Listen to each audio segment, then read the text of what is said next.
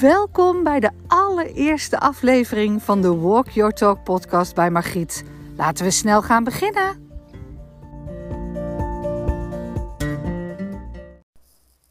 Jeetje, wat ontzettend fijn dat jij dit luistert en erbij bent bij de allereerste podcast van Walk Your Talk bij Margriet. Echt superleuk. Ik zit hier op dit moment midden in een weiland. Ik ben van de weg afgestapt. Ik ben het weiland ingegaan. Ik zag een mooi slootje. Ik zag een boom die omgevallen was met zo'n boomstronk, weet je, aan het einde met van die wortels. En ik dacht, daar kan ik mooi even gaan zitten. En met een opkomend zonnetje, de manier voor mij om wakker te worden, om te ontwaken, om te delen, om te inspireren, om te motiveren. Daar waar bij mij alles gebeurt in de ochtend. En de zonnestralen hier zo over dit weiland heen dansen. En het mooie is, ik zie hier allemaal glinstering, weet je, alsof ik tussen de diamantjes zit. Want er zijn allemaal uiteindes van de grassprieten hier, maar allemaal een druppeltje aanhangt. En met die zon zo erop krijg je echt van die pareltjes die naar je toe lachen. Nou, dat is het beste publiek wat ik vanmorgen nodig heb om deze eerste podcast op te nemen. Ik denk al heel lang na over, zal ik ook een podcast starten? En dan gebeurt er iets in die bovenkamer van ons. Er komen die gedachten, in ieder geval bij mij. Ja, maar ja, wat heb ik nou te delen? En ja, wat ga ik dan allemaal precies vertellen? Ik ben toch eigenlijk meer een livestreamer dan een podcaster. Alsof daar een soort label aan moet zitten dat je het een wel bent en het ander niet.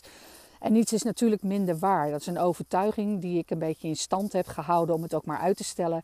Maar deze kriebelde en jeukte wel zo erg dat ik dacht, nou, dit kan ik niet al te lang mee onderdrukken. En zo is het eigenlijk begonnen. Het begon met een zaadje wat ik geplant heb ergens. Ik heb het opgeschreven. Ik ben het gaan uitwerken. Ik ben gaan creëren. En weet je wat het mooiste is van een podcast? Dit kan natuurlijk eigenlijk iedereen. Iedereen heeft een verhaal te delen. Iedereen kan met een ander een knopje indrukken, inspreken en een podcast lanceren. Dus weet je, die stappen om het te doen, want ik zit hier dus midden in een weiland met een iPhone in mijn hand, oortjes in mijn oor met zo'n snoertje met een microfoontje en that's it. Meer heb ik niet nodig. Je neemt dit op, je gaat het starten, je begint te praten alsof je... Ja, toch wel tegen een vriendin of tegen iemand die voor je staat praat. En dan komt het eigenlijk vanzelf. En of dat dan op beeld is, of dat ik dat doe met een podcast. Ja, dat maakt eigenlijk dus niet zoveel uit. Deze podcast, die ben ik gestart en ik heb er heel veel ideeën bij. En hoe meer ideeën ik kreeg, hoe meer er ontstond. Zo werden de visuals al heel snel dat ik dacht, ja, het moet mijn eigen foto zijn die ik graag als profielfoto wil hebben. Ben ik samen met een goede vriend van mij, Jeremy, aan de slag gegaan om een goede visual voor deze podcast te maken. En uiteindelijk kwamen er dus ook steeds meer ideeën wat er in een podcast kan horen. Want wat ik al zeg, iedereen heeft een verhaal. Het kan door middel van vertellen, storytelling. Maar dat kan ook door middel van interview zijn. Dat je met andere mensen gaat delen wat inspirerend en motiverend kan werken.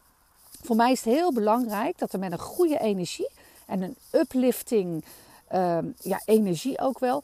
Dat je dit luistert en dat als je de podcast geluisterd hebt, dat je denkt, hé, dat is weer even lekker. Ja, daar heb ik weer wat van opgestoken of daar kan ik wat mee. Of je had misschien een slechte bui en je hebt mijn stem gehoord. Je denkt, hé, fijn, nu kan ik weer door.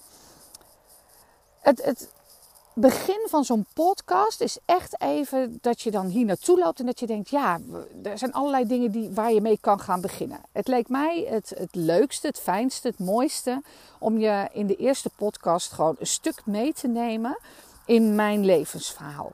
Want... Ik ben Margriet en ik heb ben geboren in 1973 in Amsterdam.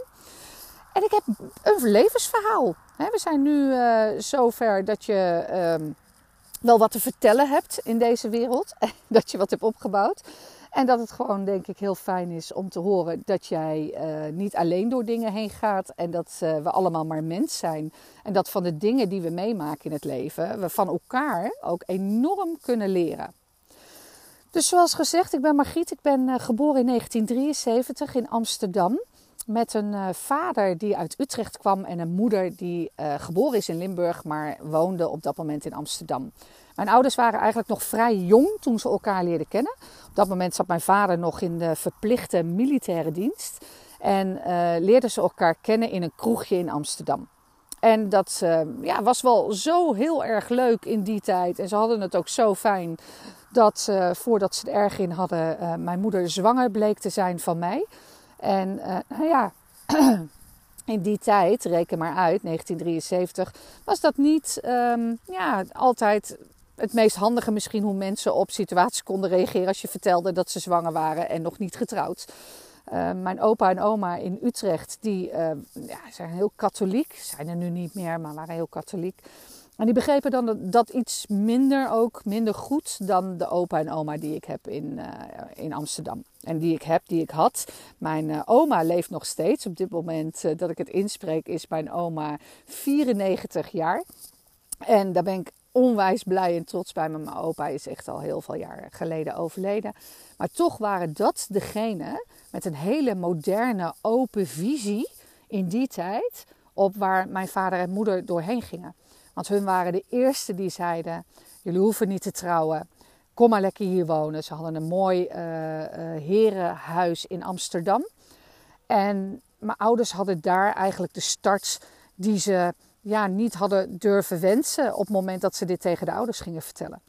Dus daar kwam Margriet onaangekondigd al, was aan het groeien in die moedersbuik. En mijn ouders waren daar, ondanks dat ze nog jong waren, heel blij mee. En door het vangnet wat ze kregen en ook wel de manier waarop ze opgevangen werden, was dat dus allemaal geen probleem. Dus ik ben in Amsterdam geboren en we hebben daar jarenlang gewoond in zo'n mooi herenhuis. Mijn opa die had een antiek meubelmakerzaak in Amsterdam. Was echt wel een begrip. En daar had hij de zaak beneden, dus waar alles uitgestald werd. En een andere stuk waar de werkplaats was, zeg maar. En wij woonden daarboven. Mijn opa en oma woonden dan op de eerste verdieping. En wij op de tweede of derde verdieping, want daar woonde ook nog iemand anders. Anyway, wij hebben ik denk dat ik geboren ben in ontzettend veel liefde. Heel veel liefde. Een vader en moeder die stapelgek op elkaar waren, maar stapelgek op mij, jong. Mijn opa en oma die altijd even binnenkwamen waaien. Als ik de foto's terugkijk van die tijd, dan zie ik alleen maar happy mensen met een grote lach. En kan ik niet anders zeggen dan dat ik een heel warm welkom in dit leven heb gehad. Ik kan niet zeggen dat mijn moeder een makkelijke bevalling heeft gehad. Dus dat zal een iets minder warme bevalling zijn geweest. Ik ben echt wel iets te laat geboren. En met van die schelpen uit mijn moeder gehaald op mijn hoofd heen. En ik heb wiegerust gehad, omdat het toch niet allemaal helemaal gegaan was zoals het was. Maar vanaf het moment dat ik geboren ben, heb ik alleen maar liefdevolle blikken gezien. Want dat zie ik op de foto's, dat zie ik en dat hoor ik terug. Mijn ouders hebben een tijd in Amsterdam gewoond en zijn uiteindelijk verhuisd naar Utrecht. Mijn vader is iemand die gewoon de Dom moet kunnen blijven zien. In de rest van zijn leven hebben we altijd gemerkt, zodra mijn vader te ver weg is van de Dom in Utrecht, dan begint er toch iets te kriebelen. Er begint altijd iets te kriebelen bij mijn vader. Mijn vader heeft een enorme levensenergie. Ik heb het van niemand vreemd. En hij heeft altijd ideeën en is altijd druk onderweg. En zelfs nu hij de pensioenleeftijd heeft gehaald, is hij nog drukker dan voorheen, denk ik. Maar goed, in die tijd wilden ze terug naar Utrecht. Hebben ze een heel mooi huis gekocht met behulp van mijn opa en oma. En werd er later ook in ons gezin nog een jongetje geboren, mijn broertje. En zo zijn wij eigenlijk als gezin gestart. In Utrecht wonen en opgroeien. Wij zijn 2 keer verhuisd. En uiteindelijk het ouderlijke huis waar mijn vader nu nog steeds in woont, in Hoograven in Utrecht, daar ben ik opgegroeid. Zoals ik al zeg, was mijn vader daar woont. Mijn ouders zijn uiteindelijk gescheiden. En ik zat op de basisschool.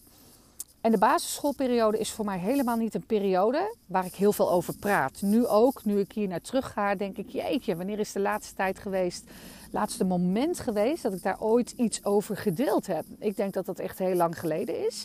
En dat heeft ook een reden. Mijn basisschooltijd was niet per se de leukste tijd. En niet per se de mooiste tijd waar ik op terugkijk. Je had toen nog klas 1 tot en met 6. Hè, in plaats van groep 1 tot en met 8. Toen had je nog 6 klassen vanaf de kleuterschool. Je ging eerst naar de kleuterschool en daarna naar de basisschool. En die basisschool, ja, ik weet niet. Ik voelde me altijd net een beetje anders. Ik voelde me altijd, ja, gevoeliger. Iets meer openstaan. Ik voelde andermans energieën aan. En ik was best wel verlegen in die tijd. Ik was een lief meisje, blond haar. Ik had pijpenkrulletjes vroeger, als ik de foto's terugzie. En mijn ouders katholiek, dus we gingen ook naar de kerk.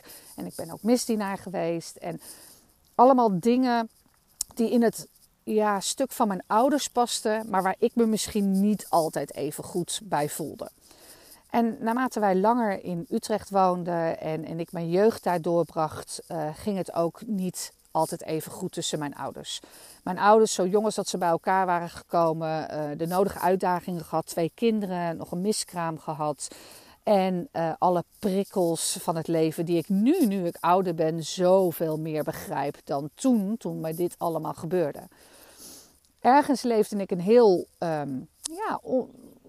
toch wel relaxed leven in de zin van we hadden geen gekke extreme dingen. Maar ik voelde altijd dat er iets was, iets speelde. En ik kon er niet altijd mijn vinger op leggen. Dus wat er gebeurde is dat ik steeds meer wakker bleef. Wachten totdat mijn vader terugkwam van zijn werk. Om te horen wat er speelde. En ja, zo ontstonden er toch wel wat meer irritaties, ruzies. En ik weet ook nog wel dat ik inderdaad vroeg op wilde staan om mijn vader weer te zien voordat hij wegging. En die kwam ook vaak pas laat weer thuis. En aan de andere kant hadden wij superveel feesten thuis.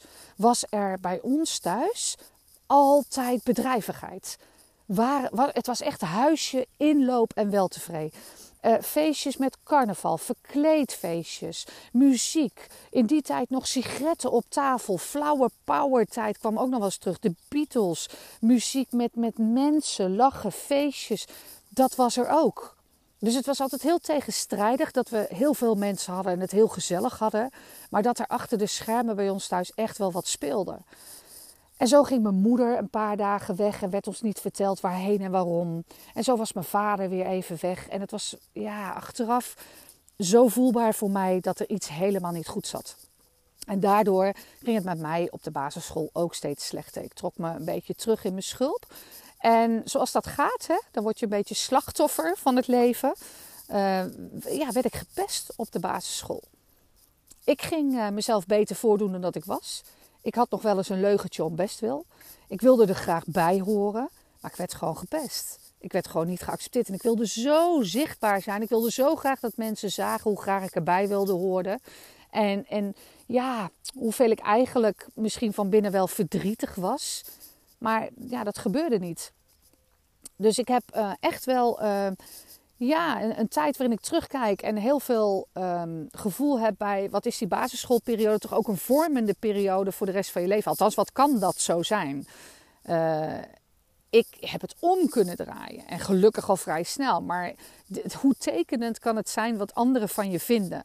Dat anderen vinden dat je stomme pijpenkrullen hebt. Dat anderen vinden dat je kleding truttig is. Dat anderen vinden dat je van alles moet doen om er maar bij te horen. En dat deed ik. Dat wilde ik heel graag. Zo verzon ik ooit een verhaal. Dit is echt wel het grappigste ook verhaal.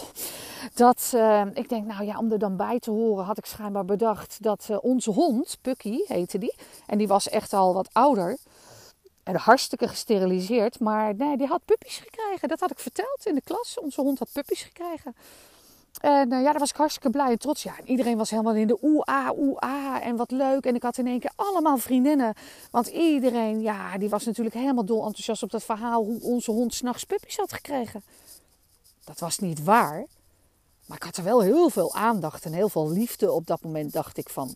In een tijd waarin wij zaten thuis, waar er gewoon heel veel verdriet en ruzie en ook wel iets dreigde aan te komen wat ik minder leuk vond. Ik had me alleen even niet gerealiseerd dat diezelfde meiden, die dat dan allemaal zo leuk vonden om te horen, ook die middag bij mij voor de deur stonden toen mijn moeder opendeed. En ze zeiden, goh, Margriet vertelde dat jullie puppies hadden. Mogen we ze zien? Puppies, zei mijn moeder. Nou, je begrijpt, dat heeft een gesprek aan de avondtafel gekost om uit te leggen waarom ik zo graag wilde dat onze hond puppies kreeg. Omdat ik er gewoon heel graag bij wilde horen. Zo leerde ik natuurlijk al wel heel snel, zoals dat gaat, dat dit dus niet werkte. Dat dit dus niet de manier was om mezelf zichtbaar te maken bij anderen. En wilde ik dit eigenlijk wel op deze manier? Wilde ik op deze manier wel aardig gevonden worden? Ik kan me nog heel goed herinneren dat mijn vader en moeder op een gegeven moment bij mij aan de rand van mijn bed kwamen zitten om ons te vertellen, hè, mijn broertje en mij, maar ze kwamen eerst bij mij dat ze zouden gaan scheiden. En dat was natuurlijk geen verrassing voor mij. Ik geloof dat ik het gewoon zelf heb ingeschoten. We moeten je wat vertellen. Ik was 10 of 11. Ik zat in de laatste jaren van de basisschool en ik zei, joh, dat hoef je me niet te vertellen, jullie gaan scheiden. Dat wist ik, dat had ik gehoord, dat had ik gemerkt, dat voelde ik. En ik weet nog dat ik daar verdrietig om was. Het heel goed besefte wat voor veranderingen dat met zich zou meebrengen. Een moeder en vader die altijd heel modern in deze tijd waren. Mijn moeder werkte ook gewoon. Mijn ouders hadden een huis gekocht en daarin een lening gehad van mijn opa en oma die terugbetaald moest worden. En ze deden daar hard werken. Mijn ouders werkten allebei erg hard. Mijn vader bij de Rabobank en mijn moeder toentertijd bij een bedrijf met verfspuitapparaturen. Was daar secretaresse. En er werd daarnaast in de weekenden et cetera ook nog van het land van mijn opa en oma in Utrecht bloemen verkocht langs de weg bij wijze om maar extra geld. Altijd wel een soort ondernemerschap heeft erin gezeten. Dus mijn opa uit Amsterdam, mijn opa en oma in Utrecht, mijn vader en mijn moeder. Wat dat betreft heb ik echt wel altijd meegekregen dat er oplossingen zijn en dat je daarvoor kunt werken en dat je daar ook extra centjes mee kon verdienen. En ja, wij hielpen ook mee. Dat vonden we echt heel erg leuk.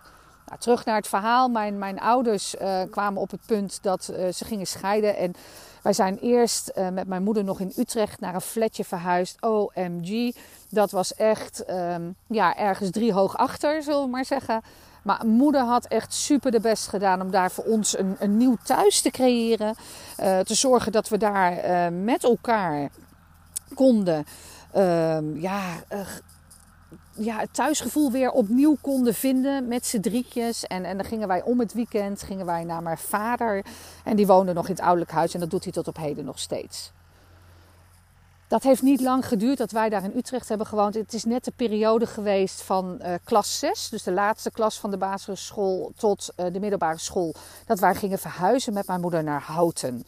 Mijn moeder werkte in Houten en in die tijd was het nog zo als vrouw dat je voorrang kreeg, urgentie kreeg. En zeker met een werkgeversverklaring van iemand die in Houten werkte. Het bedrijf van mijn moeder zat in Houten.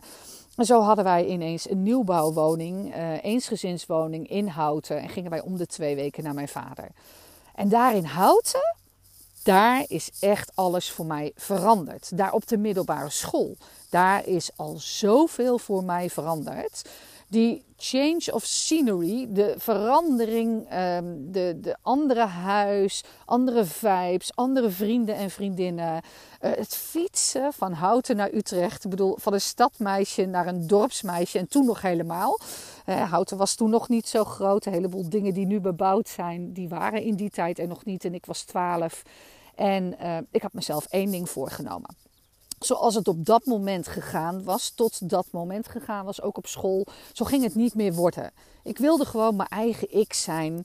En ik wilde ook niet meer gepest worden. Ik had een soort besluit ook wel van dit kon niet zo verder gaan. Dit was niet waar ik gelukkig van werd. En er moest wel iets veranderen. Dus gek genoeg, op die leeftijd voelde ik me verdrietig. Voelde ik me niet fijn dat mijn ouders gingen scheiden. Maar ik had het een soort van al heel snel een... plek, dacht ik, gegeven. En ik ging door. Dat is wel een beetje wie ik ben en hoe ik altijd geweest ben. Oké, gebeurt en door. Op de middelbare school was het dan ook heel snel duidelijk. Ik ben naar de middelbare school, het Gregorius College in Utrecht gegaan. En ik echt op dag 1...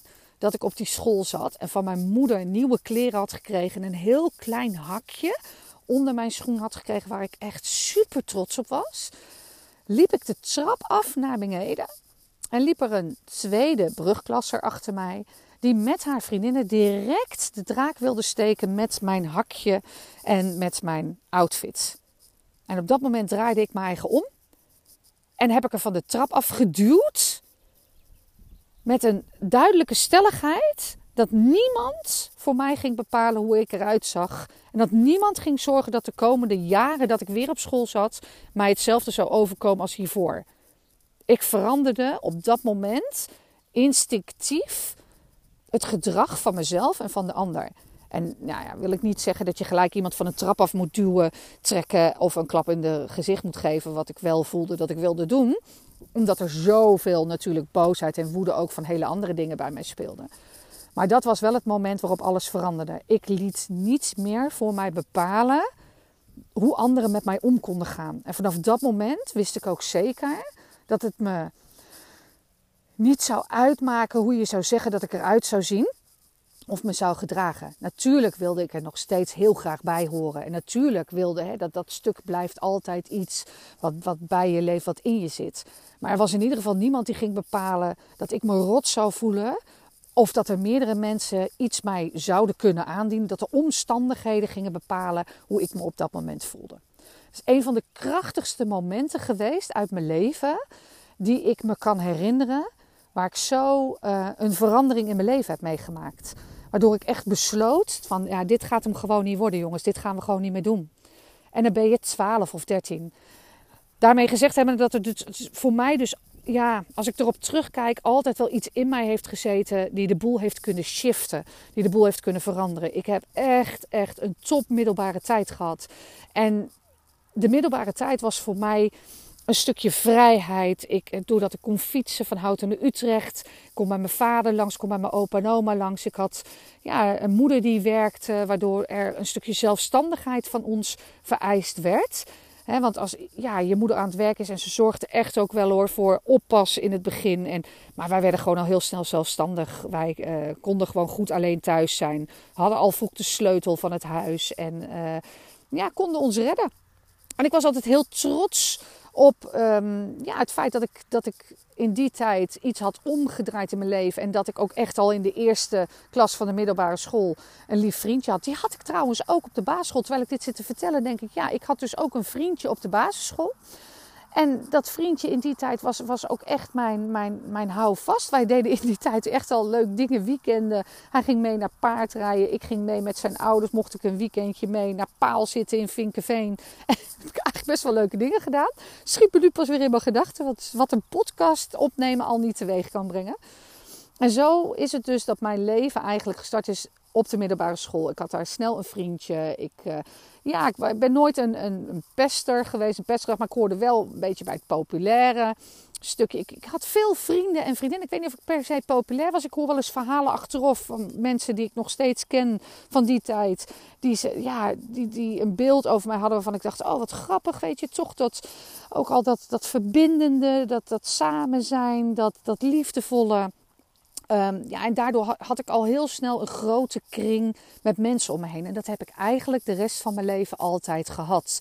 Niet per se dat iedereen gelijk een goede vriend of vriendin was, maar wel een groot netwerk. Veel bekenden, veel mensen die ik kende, die mij kenden. En zo liep ik eigenlijk wel door mijn middelbare schooltijd heen. Mijn middelbare schooltijd thuis, aan het einde van de rit richting mijn examen, richting eigenlijk de derde klas.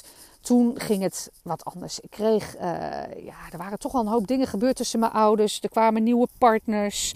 He, je weet hoe dat gaat. Dat vind je als je vader met een nieuwe vriendin komt. Als meisje is gewoon lastig. Je moet je vader gaan delen. Vind je niet helemaal leuk. Je moeder krijgt een nieuwe partner. Dat klikt dan weer niet met je broertje bijvoorbeeld. En dat is niet leuk. En zo zijn er allemaal wel van die dingen die meespeelden in het leven. Die op de achtergrond altijd wel speelden. Maar zolang ik mijn leven buitenshuis had, kon ik dat ook een soort van plek geven. En op een gegeven moment werd het misschien iets minder leuk om weer naar huis te gaan. Omdat het niet klikte met de partner van je moeder. Of omdat je dat weekend geen zin had om naar je vader te gaan. Dat je wist dat die vriendin er ook zou zijn. Maar dat hoort erbij. Dat hoort ook bij dat 15, 16-jarige koppigheid. En hoe goed ik ook kon leren. Want ik zat echt met een HAVO-advies op de Gregorius. Maar de Gregorius zat ook midden in de stad. En hoe meer ik de stad leuker vond dan school. Dus ik vond school niet meer zo leuk. Ik ging toch echt wel nodig gespijbeld. Ik ging de stad in. Ik heb in die tijd nog wel eens in een koffieshopje gezeten en een blootje gedraaid. En ik was echt wel een beetje ondeugend. En een beetje live life on the edge, een beetje aan het uitproberen. Helaas was de middelbare school waarop ik zat een school waar ook veel van mijn familieleden op school zaten. Ik kreeg les van mijn ooms. De directeur van die school kende mijn ouders en mijn familie. Mijn vader komt echt uit een hele grote familie. Een Utrechtse familie met 11 broers en zussen. En de familie Achterberg was, dat is mijn meisjesnaam, echt wel bekend op de Gregorius.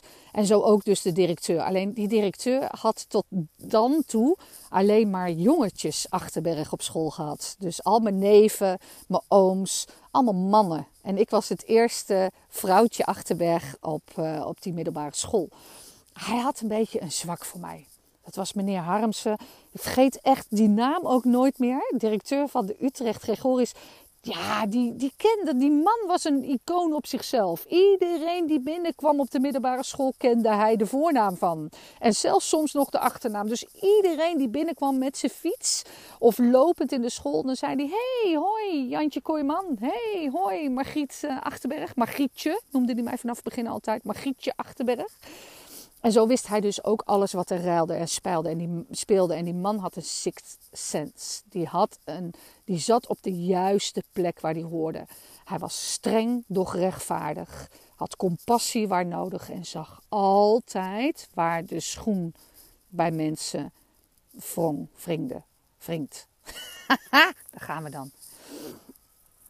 Wat hij bij mij heeft gebracht is geloof in mij en een stukje bescherming. Daar waar ik het nodig had. Want ik spijbelde. Ik was niet op school. Ik moest met mijn ouders. Ik heb een keer geknokt op school. Ik moest met mijn ouders op school komen. Althans met mijn moeder.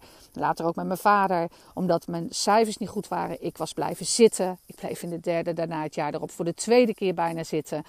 En ik moest echt naar zomerschool met een brief schrijvend waarom ik na mijn eindexamen, want ik was op dat moment ook al van de HAVO naar de MAVO gezakt. En ik wilde mijn eindexamen doen, mijn 4e jaar. Ik wilde niet blijven zitten naar een nieuwe school opnieuw proberen.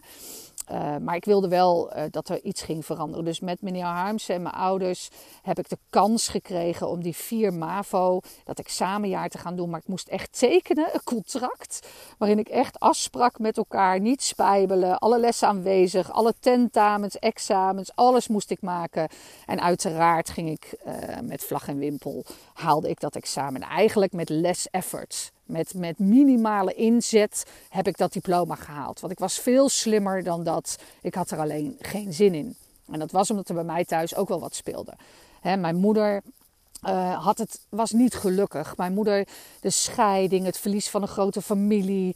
De levenspartners die ze trof. Ontslagen worden op de werk. Het bracht allemaal tot een bepaald moment in de leven waarop mijn ouders zijn altijd allebei al wel mensen geweest die alcohol dronken en die bij elk etentje, feestje en werd er gewoon een lekker biertje of een wijntje. Alleen mijn moeder verloor zichzelf daarin.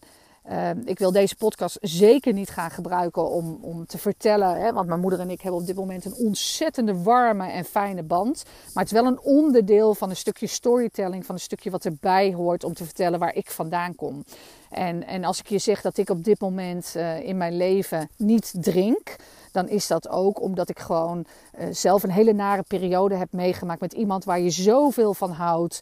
Die zo zich verliest in alcohol. En dat brengt natuurlijk wat met zich mee. Dat brengt thuis het een en ander met zich mee. De wisselwerking. Iemand die altijd gewerkt heeft. Die ineens thuis kwam te zitten. Waar de liefde niet meer vanzelfsprekend was. Waar een grote familie verloren was. Omdat je gescheiden bent.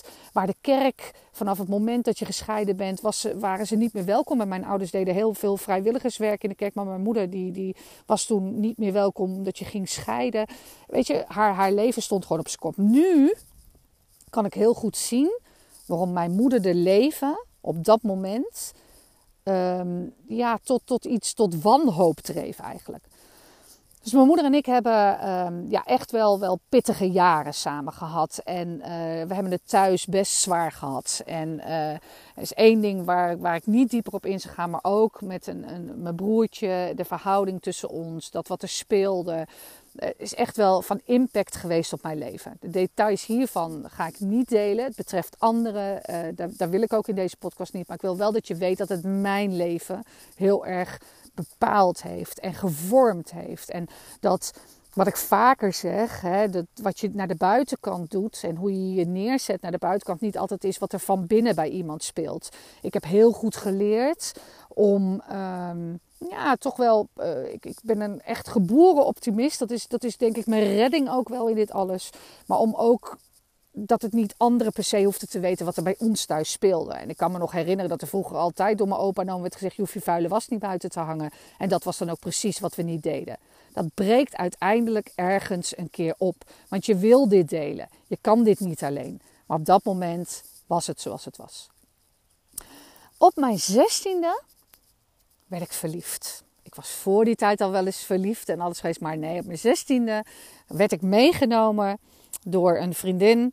Stappen nadat ik net had uitgemaakt met een vriendje. En daar echt waar bij het binnenkomen... in de, wij gingen stappen in De Beesten in Bunnik vroeger. Wat later De Broeders is geworden, maar nu De Beesten in Bunnik. Dat was op die tijd. En daar gingen wij stappen. En zij nam mij mee omdat ik heel verdrietig was. Omdat ik een vriendje had het uitgemaakt. Of ik had het uitgemaakt, ik weet niet eens meer. Ik weet alleen nog maar dat ik daar naar de beest ging. En dat ik binnenkwam. En dat ik daar iemand zag staan. En dat ik dacht, nou, dat is de man waarmee ik ga dromen. Dat is de man van mijn dromen. Dat is de man waarmee ik ga trouwen. Dat is de man waarmee ik ga trouwen. De rest van dit verhaal ga ik je meenemen in mijn volgende podcast. Super tof dat je even geluisterd hebt. Dank je wel daarvoor. En luister lekker met me mee. Het vervolg van mijn levensverhaal in de volgende podcast. Die je al snel hierna kunt beluisteren. Hele fijne dag.